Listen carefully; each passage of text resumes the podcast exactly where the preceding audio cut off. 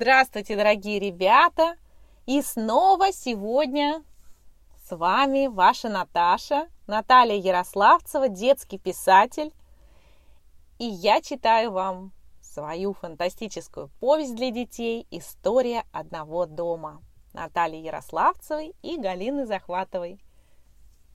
Глава четвертая. Раненый птенец. Тепло и весело проходили летние дни.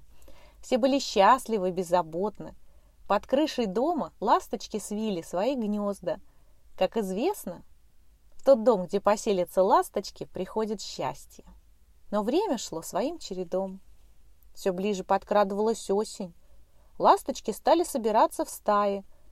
Подросшие птенцы проносились со свистом над домом, демонстрируя, демонстрируя свою удаль и силу. Перед самым отлетом с одним птенцом случилась беда. Он слишком низко летал и ударился об электрический столб. Несчастный упал в траву и пролежал без чувств весь день. Другие ласточки кружили над ним, щебетали на своем языке, звали его. Все решили, что птенец погиб, ведь он лежал без движения – и, казалось, совсем не дышал. Дорога им предстояла дальняя, и задерживаться дольше было нельзя.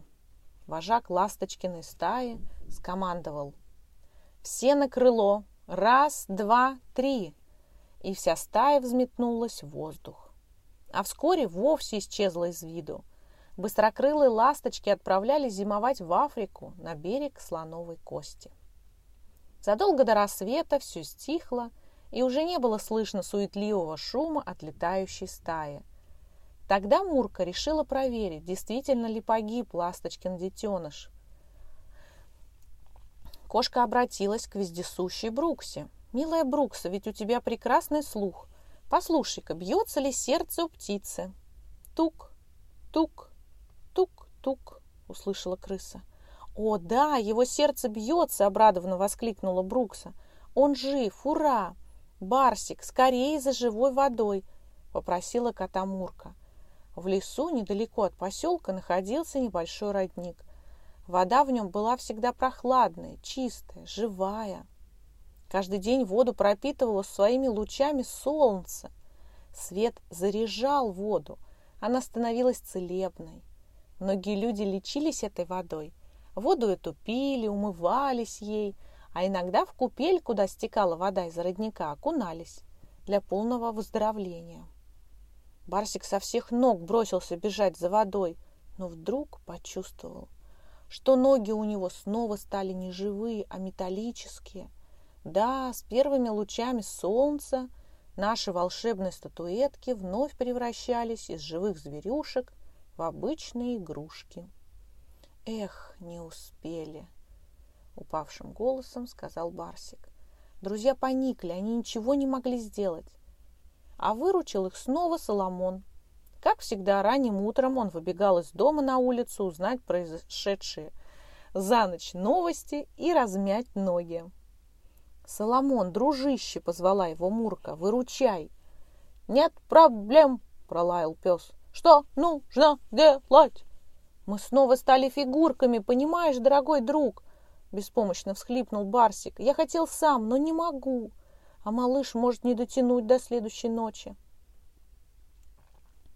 Нужно сбегать на источник за водой для больного птенца, обратился к Соломону Мурка. Живая вода творит чудеса. Да, да, бегу, гав, гав, выпалил он, что из духу помчался в лес. Все замерли в ожидании. Но ждать долго не пришлось. Вскоре за забором показался запыхавшийся пес.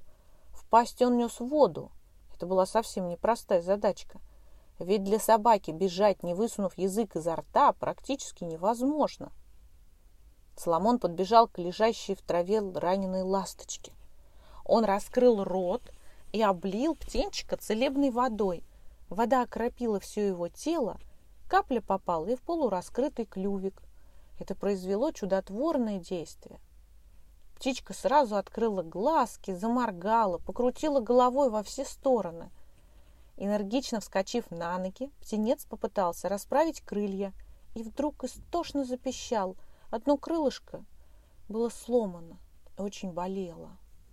«Ах, я не могу летать!» – плакал малыш.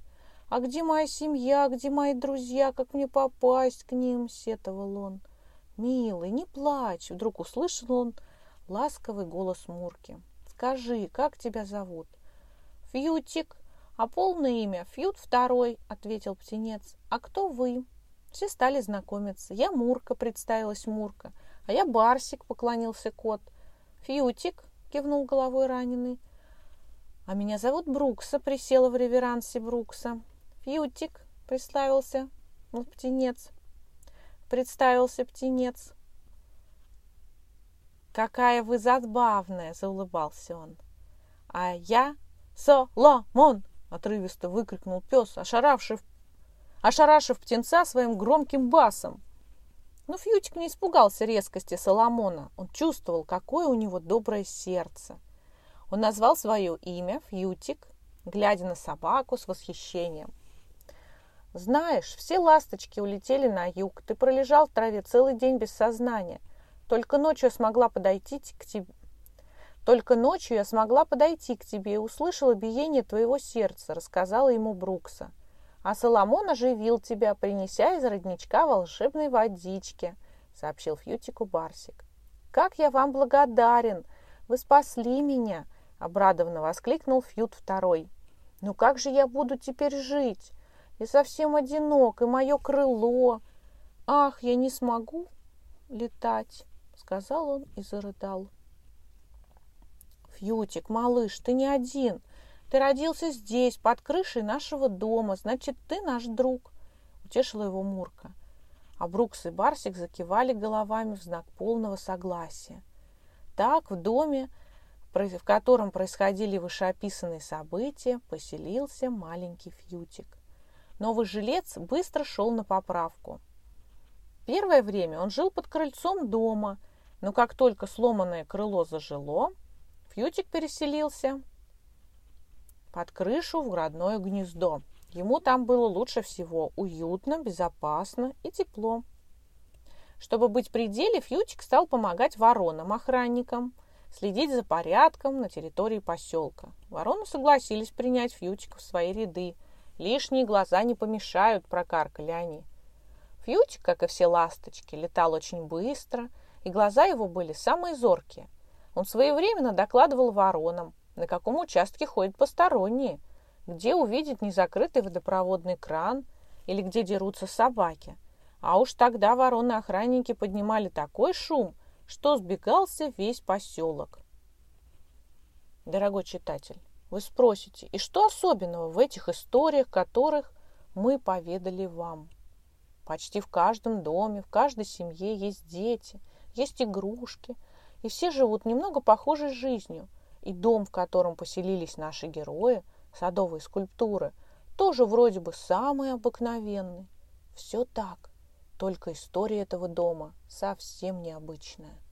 И события, которые будут происходить дальше, самые невероятные. Скоро вы все узнаете. А с вами была ваша Наташа – Наталья Ярославцева, детский писатель. До встречи в следующей главе.